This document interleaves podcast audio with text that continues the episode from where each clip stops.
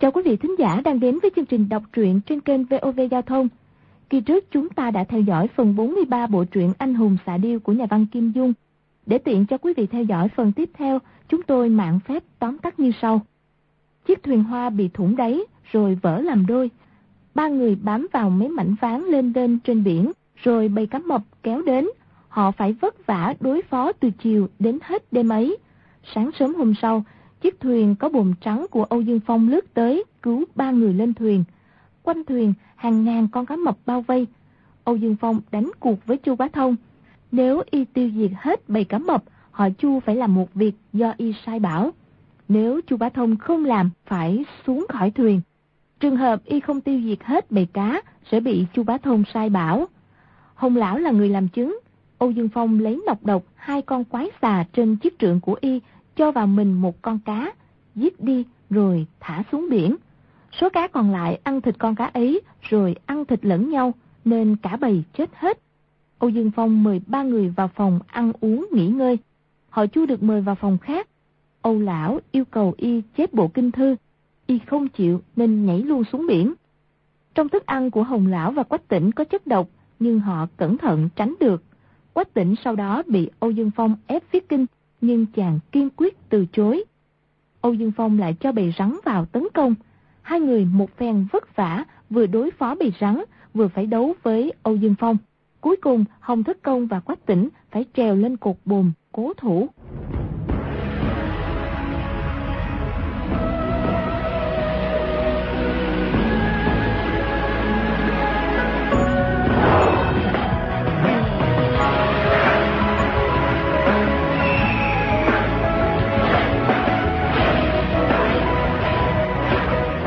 Hồng Thất Công ngồi trên nẹp bườm, cao giọng hát bài liên hoa lạc xin tiền của bọn ăn mày. Thần thái có vẻ rất đắc ý, nhưng trong lòng thì rầu rĩ. Ở trên nẹp buồm này, liệu được mấy ngày? Nếu lão độc vật không chặt gãy cột buồm, chỉ cần không triệt thoái tà trận, cũng không sao xuống được. Hai chú cháu y ở dưới uống rượu ngủ khỏe. Hai thầy trò mình ở trên này, hợp gió đái xuống, không sai. Y vừa nghĩ tới chuyện đái xuống, lập tức cởi quần nhắm thẳng xuống dưới, miệng còn kêu. Tỉnh nhi, đái thẳng xuống dưới, cho con bà chúng nó uống no đi.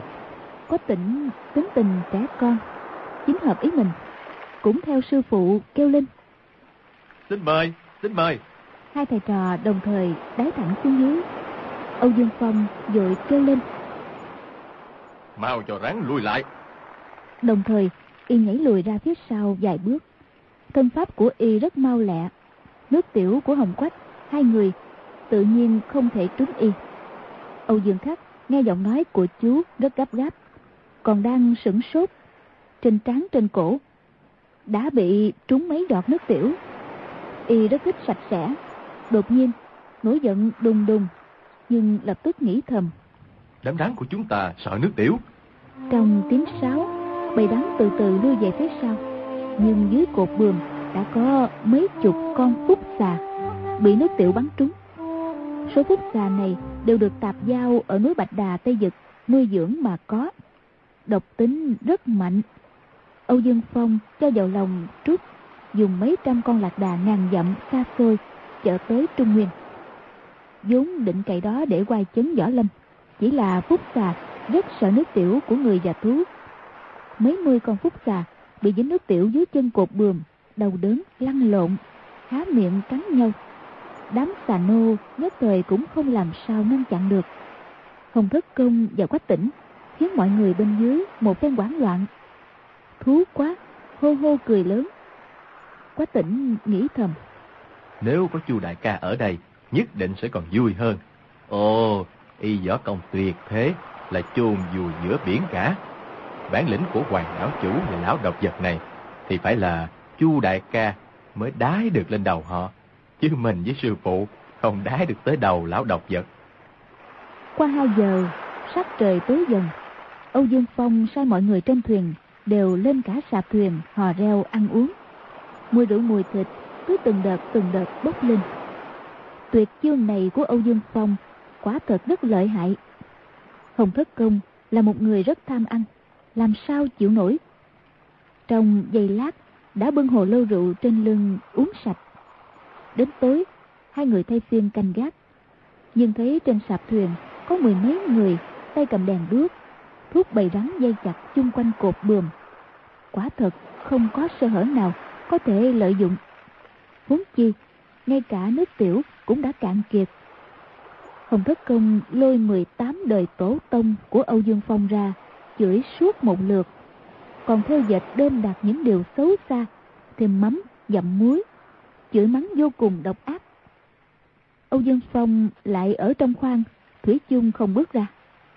Ông Thất Công chửi tới sau cùng, đắng lưỡi khô môi, cũng nhắm mắt ngủ.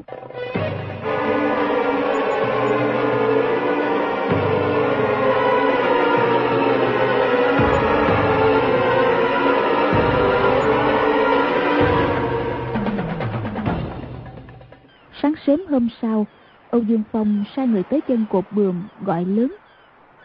Hồng ban chủ, Quách thiếu gia, Âu lão gia đã chuẩn bị tiệc rượu, mời hai vị xuống dùng. Ông Thất Công kêu lên. Ngươi gọi Âu Dương Phong ra đây, bọn ta mời y uống nước tiểu. Không bao lâu, dưới cột bườm bày ra một bàn tiệc, hơi cơm hơi thịt nóng sốt bốc thẳng lên. Cạnh bàn đặt hai cái ghế như để đợi Hồng Quách hai người xuống ăn. Hồng Tất Công mấy lần định tuột xuống cột bườm cướp lấy. Nhưng nghĩ trong rượu thịt nhất định có độc. Đành phải cố gắng nhẫn nại. Không biết làm sao. Lại... Còn bà nó, đồ rùa đen. Lại chửi ầm lên một hồi. Qua đến ngày thứ ba, hai người vừa đói vừa khát. Đầu dán mắt qua. Hồng Thất Công nói. Chỉ cần có đệ tử của ta ở đây, y thị thông minh lanh lợi, nhất định có cách đối phó với lão độc vật. Hai thầy trò ta chỉ có trợn mắt nhỏ dãi thôi. Quách tỉnh thở dài một tiếng. Đến gần giờ ngọ, mặt trời nóng nhất. Đột nhiên, xa xa, có hai bóng trắng xuất hiện. Y chỉ cho là mây trắng cũng không để ý. Nào ngờ, bóng trắng bay tới rất mau lẹ. Càng bay, càng lớn, oan oát kêu lên. Lại là hai con bạch điêu Quách tỉnh cả mừng Con ngón tay trỏ cho vào miệng thổi liên tiếp Đôi điều bay qua trên thuyền Lượng hai vòng rồi xà xuống đậu trên vai quách tỉnh Chính là hai con mảnh cầm mà y nuôi dưỡng trên sa mạc Quách tỉnh mừng rỡ nói Sư phụ, không phải là Du Nhi cùng cưỡi thuyền đi rồi sao? Hồng Thất Công nói Thế thì hay quá. Chỉ tiếc chim điêu nhỏ quá, Không cổng nổi hai thầy trò ta. Chúng ta bị khốn khổ ở đây, Vô kế khả thi. Người mau gọi y thị tới đây để tính kế đi. Quách tỉnh rút chủy thủ ra, Cắt hai miếng vải bườm dài năm tấc Dùng chủy thủ rạch lên hai chữ, Có nạn. Góc dưới vẽ một cái hồ lô. Mỗi con điêu mang một miếng, Nói với bạch điêu. Mau mau bay về, đưa Dung Nhi tới đây. Đôi điêu bay lượn quanh quách tỉnh một hồi Rướng cổ kêu gian Vỗ cánh bay lên Dòng trên không một dòng Rồi bay thẳng về phía tây Khuất vào trong mây Đôi điều bay đi không đầy một giờ Âu Dương Phong lại sai bày rượu thịt dưới chân cột bườm khuyên dụ Hồng Thất Công và Quách Tỉnh xuống ăn. Hồng Thất Công tức giận nói Lão khí quá, ít nhất là ăn uống. Lão độc vật người lại nhìn đúng chỗ ấy để hai người. Ta nhất sinh chỉ luyện ngoại công, nên định lực còn kém một chút. Tĩnh nhi, chúng ta nhảy xuống đánh cho họ hoa trồi nước chảy rồi trở lên. Được không? Quách Tỉnh nói Bạch Điêu đã mang thư đi, tình thế ắt sẽ thay đổi. Lão nhân gia người cứ chờ thêm một lúc đã. Hồng Thất Công cười một tiếng Qua một lúc lại nói Món ăn nào dở nhất trong thiên hạ, người có biết không? Quách Tịnh nói Uhm, con không biết. Là món gì vậy? Hồng Tất Công nói Có lần ta tới một nơi cực kỳ lạnh giá, nhịn đói trong tuyết 8 ngày. Sóc chuột thì dĩ nhiên không tìm ra. Cuối cùng, ngay cả vỏ cây cũng tìm không thấy. Ta trong đất tuyết cứ cào bới loạn lên. Chợt đào được năm con vật còn sống. Lão khiếu qua may được năm con vật ấy cứu mạng. Sống thêm được một ngày. Hôm sau, ta đánh được một con chương vàng. Ăn no một bữa thịt. Quách tịnh nói. Năm con vật ấy là gì thế? Hồng Thất Công nói. Là dung đất, béo lắm, nhưng ta nuốt sống vào bụng, chứ không dám nhai. Quách tỉnh nghĩ tới con dung đất ngon ngoe, bất giác buồn nôn. ông tất Công hô hô cười rộ, đem hết những thứ dơ bẩn nhất trên đời ra nói. Cốt để quên đi mùi rượu thịt thơm phức ở trên cột đường công linh. Y nói một lúc, chửi một lúc. Sau cùng y nói. Tĩnh nhi, bây giờ nếu có dùng đất, ta cũng ăn. Nhưng có một vật xấu xí thối thà, lão thiếu qua chẳng thà ăn ngón chân mình chứ không thèm đụng vào nó. Người nói là gì nào? Quách tỉnh cười nói. Con biết rồi, là nước đái. Hồng Thất Công lắc đầu nói.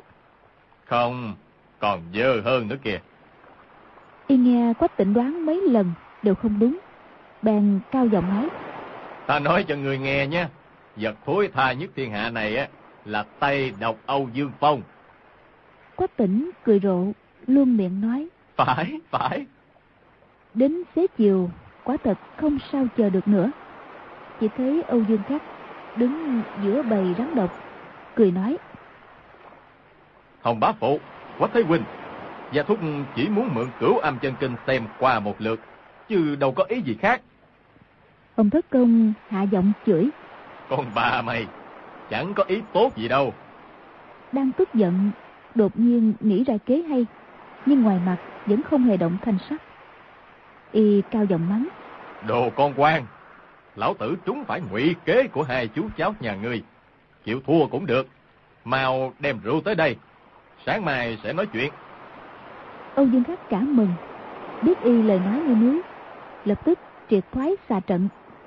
Hồng Thất Công và Quách Tỉnh từ cột bườm trượt xuống, bước vào khoang thuyền. Âu Dương Khắc sai người bày biện thức ăn thơm ngon đưa vào. Hồng Thất Công cài then cửa khoang, ưng ực ưng ực uống nửa bầu rượu, xé nửa con gà ăn ngấu nghiến. Quách Tỉnh hạ giọng nói. Lần này trong rượu thịt không có độc à? Hồng Thất Công nói. Thằng tiểu tử ngốc, con rùa ấy muốn người giết kinh giang cho y, sao lại giết người chứ? Mau ăn trình no no đi, chúng ta còn có kế khác nữa. Quách tỉnh, nghĩ thấy không sai, ăn luôn một mạch bốn bát cơm. Hồng Thất Công cơm no rượu say, đưa tay áo chùi mỡ trên miệng, ghé tai quách tỉnh, thì thào. Lâu độc vật cần cửu âm chân kinh, người viết một bộ cửu âm chân kinh giả đưa cho y đi. Quách tỉnh không hiểu, hạ giọng hỏi. Cửu âm chân kinh giả à? Hồng Thất Công cười nói. Đúng thế, hiện nay trên đời chỉ có một mình người biết kinh văn trong chân kinh. Người muốn thế nào thì cứ viết ra thế ấy. Ai mà biết đúng hay sai. Người cứ tùy ý thay đổi câu chữ trong kinh văn, cho y theo đó luyện công. Có luyện một trăm năm cũng chỉ thành cái rắm. Quách tỉnh chợt thấy vui vẻ, cũng nghĩ thầm. Phen này, lão độc vật nhất định mắc lừa rồi. Lại xoay chuyển ý nghĩ một lúc, rồi nói. Âu Dương Phong võ học cao thâm, lại cơ cảnh giả hoạt. Đệ tử giết bậy giết bạ, nhất định y nhìn ra thì làm thế nào? Hồng Thất Công nói. Người nên giết giống thật, nhưng lại không phải. Ba câu thật thì chen hai câu giả vào. Gặp những chỗ bí quyết luyện công, thì cứ tăng tăng giảm giảm cho y. Trong kinh nói hít thở 8 lần, thì ngươi sửa thành 6 lần hay 10 lần. Lão độc vật có khôn ngoan hơn, cũng quyết không nhìn ra được đâu. Ta thà 7 ngày 7 đêm không uống rượu, không ăn cơm, để được thấy lão độc vật luyện giả kinh ra sao. Nói tới đó, bớt giác cười lên sằng sặc. Quách tỉnh cười nói. Nếu y theo giả kinh để luyện công, không những hao phí thời giờ, vất giả không công, chỉ sợ cơ thể còn bị hại nữa. Hồng Thất Công cười nói. Người cứ mau nghĩ ra cách sửa đổi cho tốt. Chỉ cần y hơi nghi ngờ một chút thì đại sự không thành đâu. Rồi lại nói. Mấy trang đầu của quyển kinh này là vợ Hoàng Dược Sư đã viết qua. Thằng tiểu súc sinh Âu Dương Khắc kia đã học thuộc lòng trên đảo Đào Hoa thì không thể sửa được. Nhưng cứ lén lén viết sai đi mấy chữ. Ừ, chắc rằng thằng tiểu súc sinh ấy cũng không nhìn ra đâu. Quách tỉnh nhớ lại kinh văn trong chân kinh. Tính toán những chỗ có thể đổi trắng thay đen. Đảo lộn sai đúng. Chỗ nào có thể sửa tỉnh thành động, đổi trên thành dưới. Nhưng cũng không phải là y phải tự làm văn chương. Chỉ là theo yếu quyết của sư phụ dạy. Đem kinh văn đảo lộn một phen mà thôi. Trong kinh nói, lòng bàn tay hướng lên trên.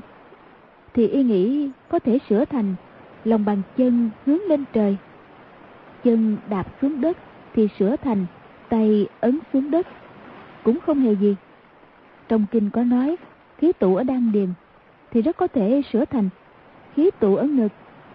Nghĩ tới chỗ đắc ý bớt giác thở phào ra một hơi rồi tự nhủ. Việc đùa cợt người ta thế này thì dung nhi và chu đại ca đều rất thích thú. Chỉ tiếc một người thì sinh ly một người thì tử biệt. Dung Nhi còn có thể có ngày đoàn tụ, chứ chu đại ca thì vĩnh viễn không được nghe trò đùa này của mình rồi.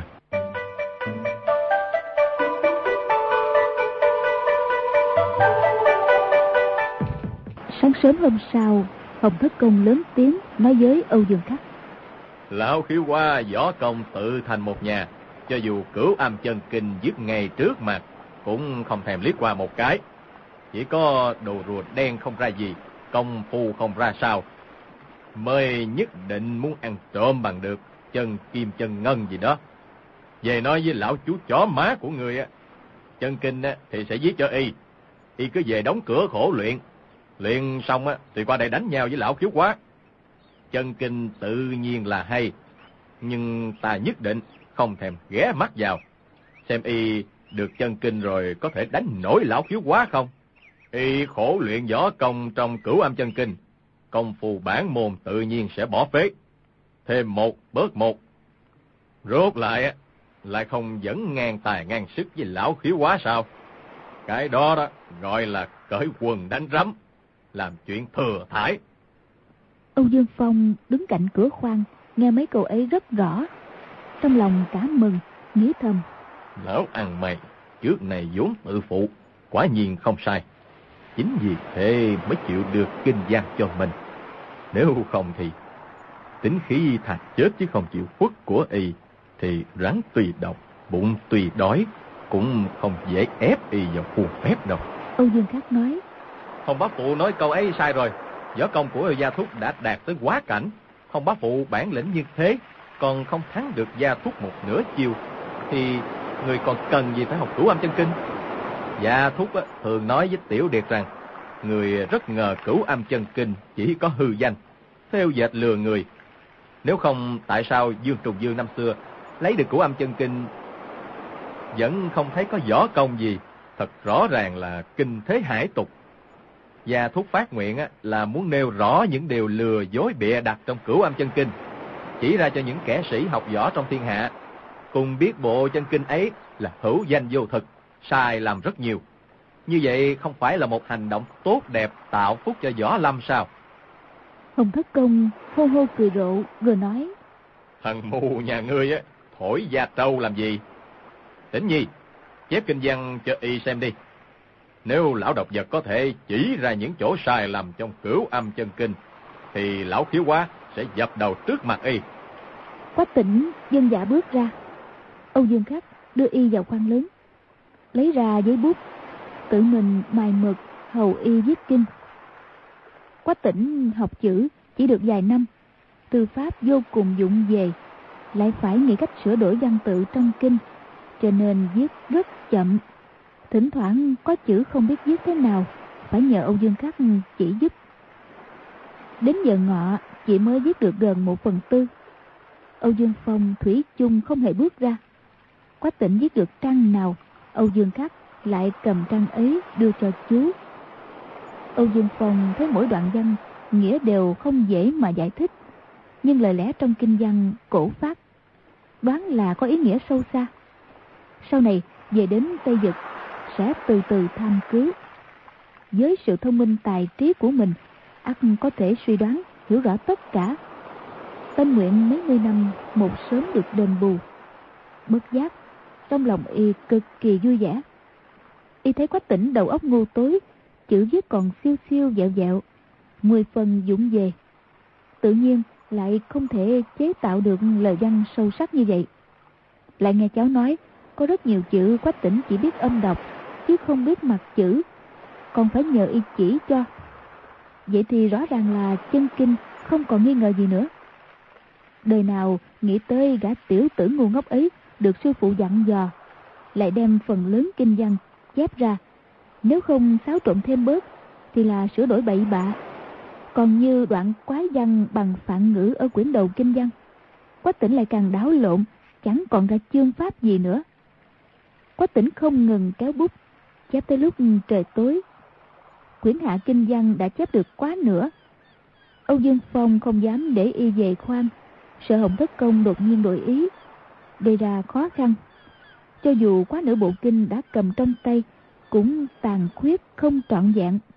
Vì vậy, bày biện thức ăn thịnh soạn, giữ quách tỉnh ở lại, viết tiếp.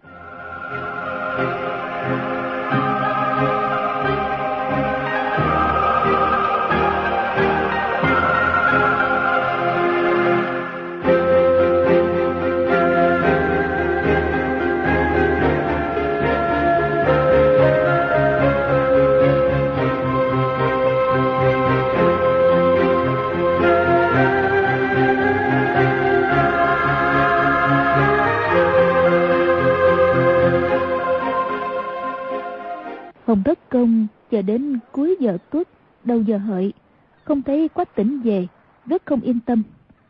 Sự việc ngụy tạo kinh văn đã bị Âu Dương Phong phát giác. Gã đệ tử ngu ngốc của mình sẽ phải chịu khổ. Lúc ấy xà trận trên sạp thuyền đã triệt thoái. Y rón rén bước ra cửa khoang. Thấy hai tên xà nô đứng ở cạnh cửa coi chừng. Hồng Thất Công dùng tay đánh gió về bên trái một chưởng. Ao một tiếng chưởng phong lay động dây bườm hai tên xà nu cũng đưa mắt nhìn về phía có tiếng động. Hồng thất công đã sớm vòng qua bên phải lướt ra. Thân pháp của y mau lẹ thế nào? Đúng là người không hay, quỷ không biết. Đã ra tới mạng thuyền bên phải. Cửa sổ trong khoang lớn, thấp thoáng có ánh đèn hắt ra. Hồng thất công tới nhìn nhìn qua cửa sổ, thấy quách tỉnh đang bò trên bàn viết. Hai cô gái áo trắng ở bên cạnh pha trà đốt hương mài mực, rọc giấy, phục vụ vô cùng chu đáo. Hồng Thất Công yên tâm, chợt nghe mùi rượu thơm sực mũi, chăm chú nhìn vào, thấy trước mặt quách tỉnh có một cái chén trần tửu màu hổ phách, xanh biếc như yên chi, mùi thơm sực nức. Hồng Thất Công mắng thầm. Lão độc vật, chỉ chạy theo thế lợi, đồ đệ mình giết kinh cho y, thì y đem rượu quý khoản đãi cho lão khiếu quá uống thứ rượu tầm thường. Y là kẻ tham ăn đệ nhất trong thiên hạ, bợm rượu vô sông giữa thế gian. Đã thấy rượu ngon như thế, không uống được thì đời nào chịu thôi. Tự nhủ. Rượu quý của lão động vật, ừ, ăn chứa trong khoang dưới hầm. Mình cứ xuống uống cho sướng, rồi đái vào thùng rượu một bãi cho lão độc vật y biết được sự lợi hại của lão thiếu quá ta. Cho dù gì thế, mà thằng đồ đệ ngốc của mình phải chịu cảnh cháy thành dạ lây, uống nhầm nước tiểu của lão khiếu quá thì cũng không chết được. Nghĩ tới đó, y bất giác đắc ý mỉm cười. Trộm rượu, trộm thức ăn, vốn là bản lĩnh trên tay của y. Năm xưa, y ở trên giường ngự trù trong hoàng cung, tại Lâm An, liền ba tháng. Tất cả những thức ăn thức uống của hoàng đế đều bị y nếm trước trong hoàng cung canh gác nghiêm ngặt tới mức nào mà y còn ung dung ra vào như chỗ không người. Thì xuống thuyền trộm rượu uống, quả có gì đáng nói. Lúc ấy, y rón rén bước ra phía sau sạp thuyền. Nhìn thấy bốn phía không có ai, nhẹ nhàng mở nắp hầm lên, chui tọt xuống dưới. Đặt mảnh dáng trở về chỗ cũ, hít hít mấy cái, đã ngửi thấy mùi rượu từ chỗ nào bốc lên. Trong hầm khoang, toàn một màn đen tối om y theo mùi thức ăn, mò mẫm, bước vào khoang chứa lương thực. Đánh quả tập lên. Quả thấy, ở góc vách có sáu bảy cái thùng gỗ lớn. Ông thất công cả mừng, tìm một cái bát mẻ, thổi tắt quả tập, bỏ vào bọc, rồi mới bước tới trước thùng. Giơ tay, lay lay, thấy rất nặng, trong thùng chứa rất đầy. Y tay trái mò nút gỗ trên thùng, tay phải sờ vào đã sắp giật được ra. Chợt nghe tiếng bước chân vang lên. Có hai người tới ngoài khoang hầm. Hai người này cước bộ nhẹ nhàng mau lẹ. Hồng thất công biết, nếu không phải chú cháu âu dương, thì người khác không có được công phu như thế. Nghĩ thầm, hai người bọn họ trong đêm tối thế này mà mò xuống hầm khoan ác là có quỷ kế đây.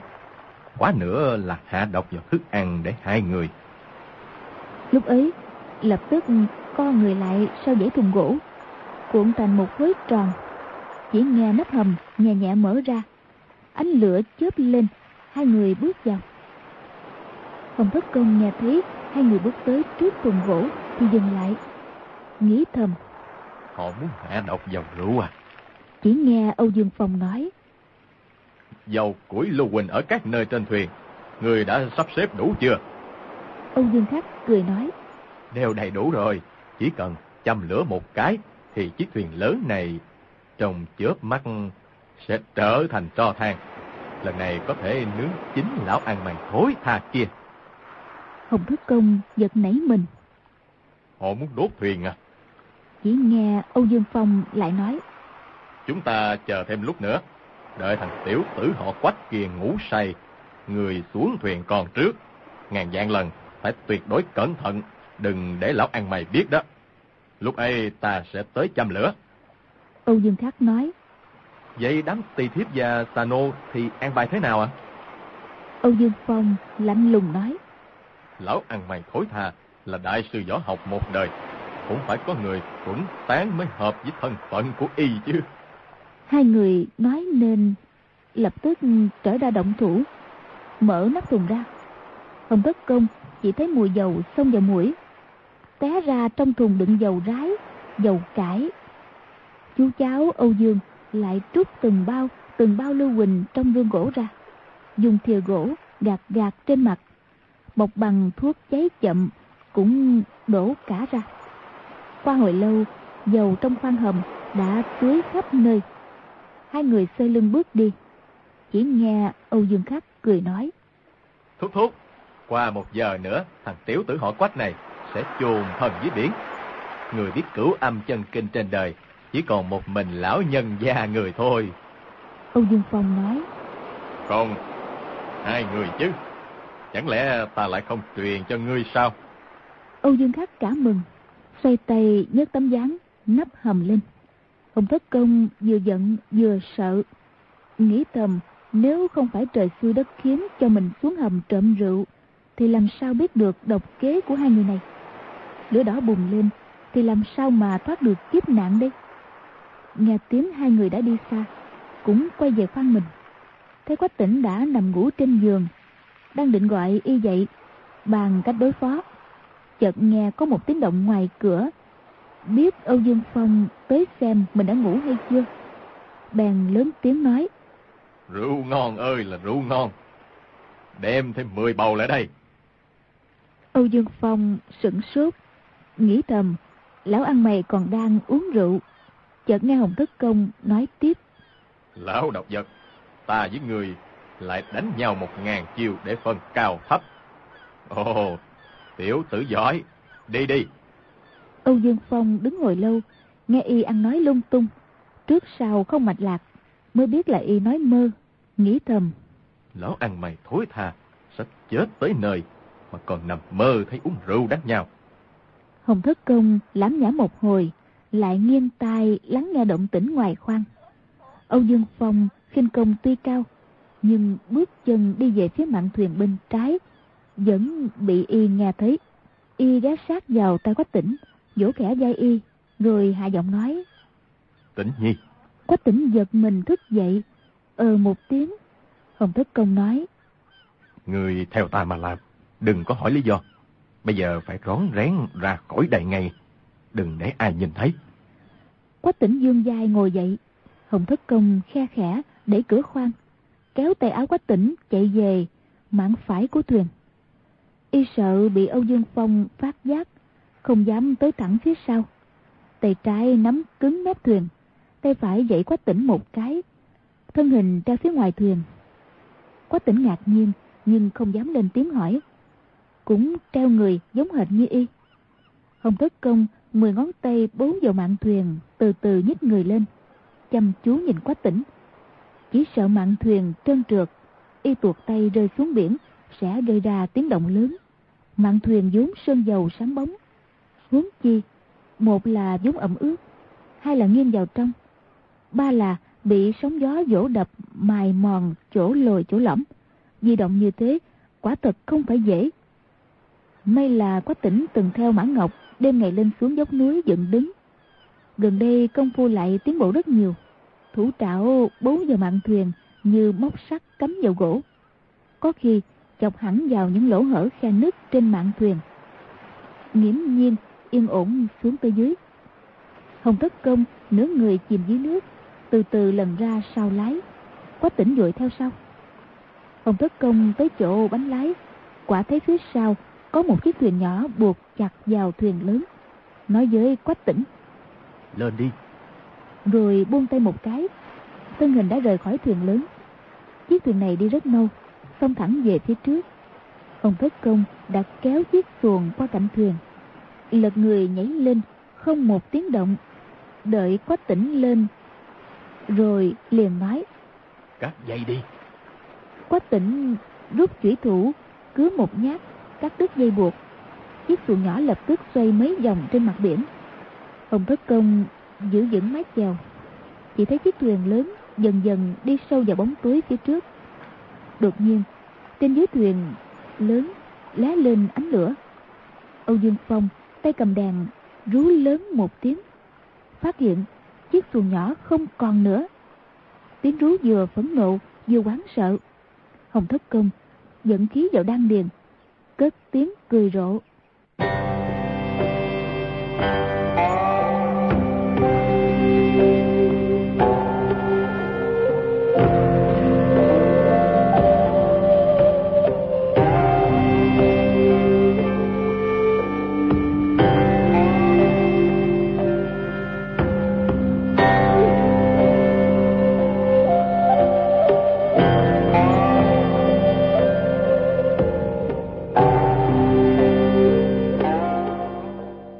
Chợt từ bên phải có một chiếc thuyền nhẹ lướt sóng lao tới.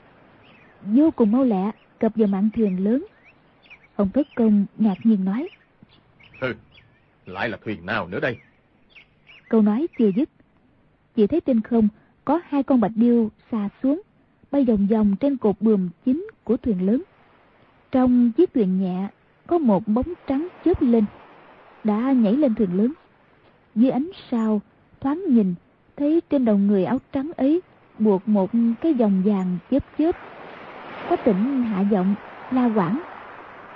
Dung nhi. Người trong chiếc thuyền ấy chính là hoàng dung. Nàng sắp rời đảo đào qua thì thấy con tiểu hồng mã trong rừng phi tới chợt nghĩ lại. Trên biển thì ngựa vô dụng đôi bạch điêu này thì có thể giúp mình tìm tỉnh ca ca. Lúc ấy bèn chín mươi hít sáo gọi đôi điêu mắt nhìn điều rất tinh, bay lại cực nhanh. Trên biển rộng mênh mông, rõ ràng dễ phát hiện ra thuyền có tỉnh người. Hoàng dương nhìn thấy ở chân đôi bạch điêu có mảnh dải cắt hai chữ, có nạn. Vừa sợ vừa mừng. Cưới thuyền sai chim điêu bay trên cao, dẫn đường. Ra sức, dương bườm đi mau. Nhưng góp lại, vẫn chậm mất một bước. Hồng thất công và quách tỉnh đã rời khỏi thuyền nàng trong lòng ấy nấy không quên hai chữ, có nạn. Chỉ sợ chậm một bước thì không cứu kịp. Nhìn thấy đôi điều vòng vòng trên cột buồm, không chờ hai thuyền cặp vào nhau, chỉ thấy khoảng cách không xa. Tiện tay rút ngọn nga mi cương thích, tung người nhảy lên thuyền lớn. Đúng lúc âu dương khắc đang như con kiến trong chảo nóng, chạy vòng vòng. Hoàng dung quát lên, quá tỉnh đâu? Ngươi làm gì y rồi? Âu Dương Phong đã châm lửa dưới khoang hầm, lại phát hiện ra chiếc xuồng nhỏ buộc sau đuôi thuyền, không còn bóng dáng đâu nữa. Bất giác, luôn miệng kêu trời kêu đất, chỉ nghe tiếng cười của hồng thất công từ xa văng vẳng đưa tới. Đang nghĩ lần này hại người không được, lại trở thành hại mình, đang quảng hốt không biết làm sao. Chợt thấy chiếc thuyền nhẹ của hoàng dung, vội sấn ra quát lên. Mau xuống thuyền này thôi. Nào ngờ đám thuyền phu câm trên thuyền nhẹ đều là bọn gian ác. Lúc hoàng dung còn trên thuyền bị nàng uy hiếp không dám không nghe lời. Vừa thấy nàng rời thuyền chính là cơ hội trời cho. Lập tức quay bánh lái dương bườm chạy tiếp ra xa. Hồng thất công và quách tỉnh thấy hoàng dung nhảy lên thuyền. Đúng lúc đó sau thuyền ngọn lửa đã bùng lên quách tỉnh còn chưa hiểu la quảng. Cháy cháy rồi. Hồng thất công nói. Không sai lão độc vật phóng hỏa đốt thuyền. Muốn đốt chết hai thầy trò mình đó. Quách tỉnh ngẩn người vội nói. Nhưng mau tới cứu hoàng dung. Hồng thất công nói. Chèo vào gần đi. Quách tỉnh ra sức khua mái chèo. Chiếc thuyền lớn quay bánh lái đuổi theo chiếc thuyền nhẹ cũng đã gần chiếc xuồng. Đám đàn ông đàn bà trên sạp thuyền quán sợ chạy cuốn cuồng. Một tràng tiếng gào thét sợ hãi vang lên. Hồng thất công cao giọng quát. Dung nhi ta và tĩnh nhi đều ở đây. Nhảy xuống bơi qua đây. Nhảy xuống bơi qua đây đi. Trên biển lớn sóng gió rất mạnh lại đang giữa đêm khuya. Bờ dưới biển vốn rất nguy hiểm. Nhưng hồng thất công biết hoàng dung thủy tính rất thành thạo đang lúc khẩn cấp, không thể không mạo hiểm như thế. Hoàng dung nghe tiếng sư phụ, trong lòng cảm mừng, không đến xỉa gì tới chú cháu âu dương, quay người chạy ra mạn thuyền. Tung người nhảy thẳng xuống biển. Đột nhiên, thấy cổ tay bị nắm chặt, thân hình vốn đã rơi xuống, lại bị kéo mạnh trở lên. Hoàng dung cả kinh quay nhìn, chỉ thấy người nắm cổ tay mình chính là âu dương phong. Bèn kêu lớn buông ta ra. Tay trái, dung quyền đánh tới. Âu dương phong ra tay như chớp, lại quờ một cái, nắm luôn. Y nhìn thấy chiếc thuyền nhẹ đã lướt ra xa, đuổi theo cũng không kịp, mà thuyền lớn thì lửa đỏ ngất trời. Trên mặt thuyền buồm bay phần phật, cuốn thành một dòng. Trong chớp mắt, sẽ phải chìm. Thấy cứu tinh duy nhất chính là chiếc xuồng nhỏ mà hồng thất công đang chiếm bèn cao giọng quát lên. Lão ăn mày thối tha. Hoàng cô nương đang ở chỗ ta. Ngươi nhìn thấy chưa hả? Giơ cao hai tay nhấc bổng hoàng dung lên không. Lúc ấy lửa trên thuyền lớn đã soi đỏ mặt nước. Hồng thất công và quách tỉnh nhìn thấy rất rõ. Hồng thất công tức giận nói. Y lấy đó uy hiếp muốn lên xuồng nhỏ của chúng ta. Ta đi cướp dung nhi về. Quách tỉnh thấy thuyền lớn cháy rần rật nói con cũng đi. Hồng thất công nói. Không ngươi giữ chiếc xuồng nhỏ này đừng để lão độc vật đó cướp mất. Quách tỉnh ứng tiếng nói. Dạ. Rồi dùng sức cua mái chèo. Lúc ấy chiếc thuyền lớn đã đứng yên không bao lâu thì chiếc xuồng con đã tới bên cạnh. Hồng thất công hai chân đập mạnh vào đầu xuồng giọt lên nhảy sổ về phía trước. Tay trái dương ra cắm năm ngón tay vào mạn thuyền mượn lực lật người nhảy lên sạp thuyền lớn. Âu dương phong nắm chặt hai cổ tay hoàng dung cười nanh ác y nói. Lão ăn mày thối tha ngươi định làm gì hả? Hồng thất công chửi. Lại đây ta đánh nhau với người một ngàn chiêu. Rồi dù dù dù ba chưởng chém tới âu dương phong. Âu dương phong kéo người hoàng dung ra đỡ. Hồng thất công đành thu chiêu âu dương phong tiện tay điểm vào quyệt đạo bên sườn hoàng dung một cái. Nàng lập tức thân hình nhũng ra không động đậy gì được. Hồng thất công quát lên.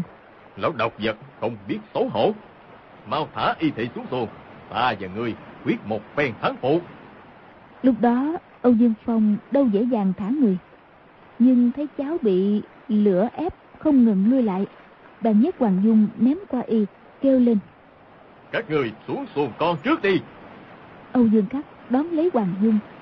Thấy quách tỉnh đang đứng thủ trên chiếc xuồng con phía dưới y nghĩ thầm. Chiếc xuồng con này quả rất nhỏ mình trong tay lại ôm thêm một người. Nhảy xuống phen này chiếc xuồng nhất định sẽ lật. Y bèn rút ra một sợi dây to trên cột buồm tay trái ôm chặt hoàng dung tay phải kéo kéo sợi dây tuột xuống chiếc xuồng con.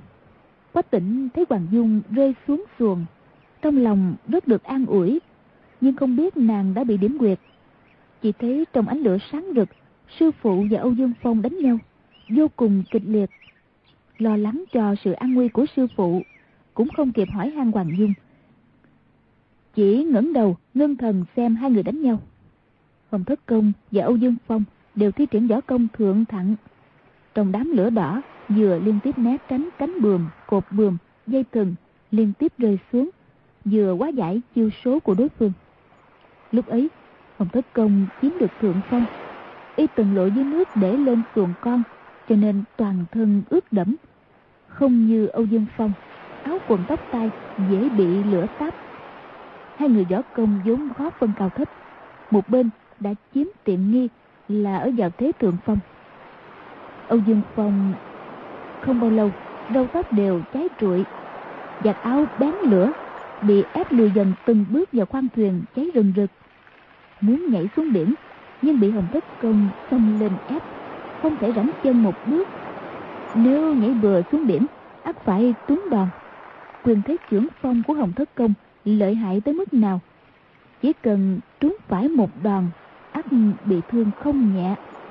Y ra sức chiết giải, trong lòng thầm tính kế thoát thân. Hồng thất công nắm chắc phần thắng càng đánh càng đắc ý.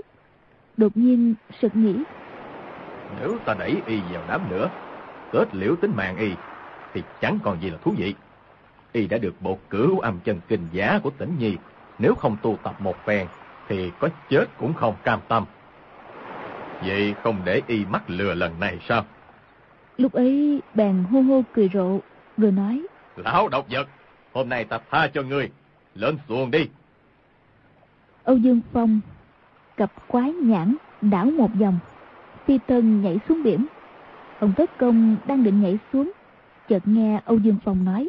Khoan đã bây giờ ta đang ước chúng ta hãy công bằng quyết thắng phụ một phen. Rồi nắm cái mỏ neo treo cạnh mạn thuyền mượn lực nhảy lên lại đáp xuống sạp thuyền. Ông thất công nói hay lắm hay lắm. Hôm nay đơn đã độc đấu thế này quả thật rất thú vị. Quyền qua chưởng lại hai người càng đấu càng hung dữ. Quách tịnh nói dung nhi cô xem tay độc hung dữ thật. Hoàng dung bị điểm quyệt không lên tiếng được. Quách tịnh lại nói ta đi mời sư phụ xuống có được không? Chiếc thuyền kia trong chớp mắt sẽ chìm thôi. Hoàng dung vẫn không đáp. Quách tĩnh quay nhìn thấy âu dương khắc vẫn đang giữ chặt cổ tay nàng. Trong lòng sôi giận quát lớn. Buông ra. Âu dương khắc đâu dễ nắm được cổ tay hoàng dung há chịu buông ra. Y cười nói người mà động đậy ta sẽ đập vỡ đầu cô ta ra. Quách tỉnh không kịp suy nghĩ dung mái chèo quét qua. Âu dương khắc cúi đầu tránh khỏi. Quách tỉnh song chưởng cùng phát dù dù hai tiếng đánh thẳng vào giữa mặt y. Âu dương khắc đành buông tay hoàng dung nghiêng đầu tránh qua hai chưởng có tỉnh sông chưởng, lại một trên một dưới, cắm đầu cắm cổ, lăn xả vào đánh âu dương khắc thấy trên chiếc xuồng con không thể triển khai thủ cướp địch nhân lại cứ liên tiếp tấn công. Lập tức đứng lại, quyền thứ nhất ra chiều linh xà quyền, cánh tay quét ngang ra. Quá tỉnh dương tay trái đỡ gạt, âu dương khắc cánh tay chợt cong lại, đánh thẳng lên một quyền trúng giữa trán quá tỉnh phát quyền này cực kỳ trầm trọng. Quá tỉnh mắt nổ đom đóm, nhưng nghĩ dung nhi mỗi phút đều gặp nguy hiểm. Quyết phải mau ra sát thủ. Nhìn thấy quyền thứ hai của y đánh tới, vẫn giơ tay trái lên đỡ. Âu dương khắc vẫn theo bài cũ, cánh tay vẫn cong lại một cái đánh lên.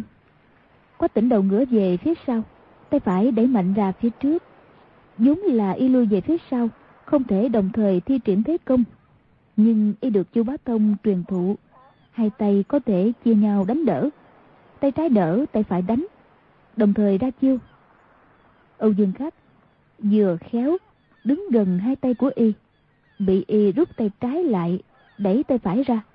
Lúc ấy quá gấp, chát một tiếng xương tay lập tức gãy lìa. Gió nghệ của Âu Dương Khắc vốn không kém bọn Mã Ngọc Dương Sứ Nhất, Sa Thông Thiên. Bất kể về công lực hay chiêu số cũng đều cao hơn Quách Tỉnh rất nhiều.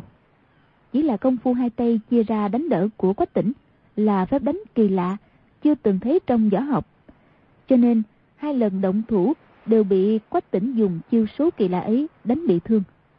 Y vừa khuỵu xuống đầu xuồng, Quách Tỉnh đã không màng tới y sống chết ra sao, rồi đỡ Hoàng Dung lên. Thấy nàng, thân hình mềm nhũng, không động đậy được, lập tức giải khai quyệt đạo cho nàng. May là lúc Âu Dương Phong điểm quyệt nàng thì Hồng Thất Công đang ra chiêu công kích. Âu Dương Phong dùng toàn lực đề phòng nên không dám dựng nội công lên ngón tay điểm quyệt. Nếu không, với thủ pháp điểm quyệt độc môn của tay độc thì quách tỉnh không sao giải khai được. Hoàng Dung kêu lên. Mau qua giúp sư phụ. Quách tỉnh ngẩng đầu nhìn lên. Thuyền lớn chỉ thấy sư phụ và Âu Dương Phong đang lui tới qua lại trong đám lửa đỏ đánh nhau kịch liệt. Tiếng gỗ ván cháy răng rắc hòa với tiếng quyền phong trưởng thanh của hai người càng thêm đáng sợ. Chợt nghe một tiếng rắc rắc lớn gian dội. Sóng thuyền bị cháy gãy làm hai đoạn. Phần đuôi thuyền bị sóng xô vài lần, dần chìm dần xuống biển tạo ra một dũng xoáy lớn. Nhìn thấy phần còn lại của thuyền lớn cũng đang chìm xuống. Quách tỉnh nhấc mái chèo lên hết sức, chèo chiếc thuyền nhỏ tới gần, định nhảy lên đánh giúp. Hồng Thất Công rơi xuống nước trước. Lúc ấy quần áo quá nửa đã bị lửa táp cháy xém. Âu Dương Phong thì trên người nước chảy ròng ròng. Lần này tay động lại chiếm được thượng phong với bắt cái không Thất Công ra sức giao chiến, không nhường một ly. Đột nhiên, một thanh nẹp bườm cháy từ trên không rơi xuống. Hai người vội nhảy ra phía sau tránh né. Nhánh cột bườm ấy ngăn cách hai người, bốc cháy rừng rực. Âu Dương Phong xà trượng rung lên, đánh qua phía trên thanh nẹp bườm. Hồng Thất Công cũng rút trúc bổng trên lưng ra, đánh trả một chiêu. Hai người lúc đầu tay không đánh nhau, Đến lúc ấy đều dùng binh khí. Thoát đánh, thoát đỡ Lại càng hung dữ. Quách tỉnh ra sức chào tới Trong lòng lo lắng cho sự an nguy của sư phụ. Nhưng nhìn thấy gia số thần diệu Trên thế giới của hai người Lại bất giác xuất thần Khen ngợi không thôi. Trong võ học có câu Luyện đao trăm ngày Luyện thương ngàn ngày Luyện kiếm muôn ngày. Kiếm pháp vốn rất khó đạt tới mức tinh thông những kẻ sĩ học võ công phu đạt tới mức tuyệt đỉnh đều rất tinh thông kiếm thuật. Lúc ấy, ai cũng có tuyệt chiêu riêng, nhưng không khỏi khó chia ranh giới. 20 năm trước, luận kiếm ở Hoa Sơn, Hồng Thất Công và Âu Dương Phong đều rất không phục võ học của ba người kia. Biết nếu dựa vào kiếm thuật thì khó thắng được họ. Cho nên từ đó trở đi đều bỏ không dùng kiếm nữa. Ông Tất Công đổi dùng ngọn trúc bổng mang theo bên mình. Đây là vật mà ban chủ cái bang các đời truyền lại cho nhau. Chất trúc dẻo dai, dài hơn trường kiếm khoảng một thước. Y luyện tập công phu ngoại gia, võ công toàn theo đường lối cương mảnh. Loại binh khí này lại trong cương có nhu, cho nên dùng tới thì ai lực càng tăng. Ngọn xà trượng của Âu Dương Phong bao hàm cả lộ số bổng pháp, côn pháp, trượng pháp. Chiều số phức tạp không cần phải nói. Đầu trượng chạm một cái, đầu người đang nhe răng cười, mặt mũi nanh ác, hai hàng răng sắc trong miệng đều có tẩm độc. Lúc múa lên, trông như quỷ dữ tìm người ăn thịt. Chỉ cần ấn lên một cái chốt trên cán trượng, thì chất độc và ám khí trong đầu người sẽ bắn mau ra. Càng lợi hại hơn là trên cán trượng có hai con rắn xanh lên xuống. Chơn dần co duỗi khiến người ta rất có đề phòng. Hai người bỗng trượng chạm nhau. ai cũng thi triển tuyệt chiêu. Âu Dương Phong tuy về binh khí thì chiếm phần tiện nghi, nhưng Hồng Thất Công lại là người đứng đầu cái bang trong thiên hạ. Tự nhiên là hảo thủ đánh rắn. Ngọn trúc bổng múa lên đánh ra. Ngoài việc tấn công đối phương, còn nhân sơ hở đánh vào chỗ yếu hại của hai con rắn độc trên cán trượng. Âu Dương Phong xà trượng dung mau để đối phương không thể đánh trúng. Đoán rằng với thân thủ của Hồng Thất Công thì ám khí trên đầu trượng cũng chẳng làm gì được y cả. Chẳng bằng đừng phát ra để tránh bị chê cười. Hồng Thất Công còn có một đường đá cẩu bổng pháp được gọi là bảo vật trấn bang của cái bang. Biến quá tinh diệu. nghĩ thầm hiện chưa bị rơi vào thế hạ phong thì cũng chẳng cần dỡ mấy phần bản lĩnh giữ nhà đó ra để y nhìn được chỗ tinh yếu. Năm sau, trong lần luận kiếm ở Hoa Sơn lần thứ hai, không còn chiếm được cái lợi bất ngờ. Quách tỉnh được ừ, đứng ở đầu xuồng. Mấy lần muốn giọt qua giúp sư phụ. Nhưng hai người càng đánh càng kịch liệt. Mà công lực của mình còn kém họ quá xa. Quyết không thể nào vào gần được. Lòng như lửa đốt nhưng không biết làm sao.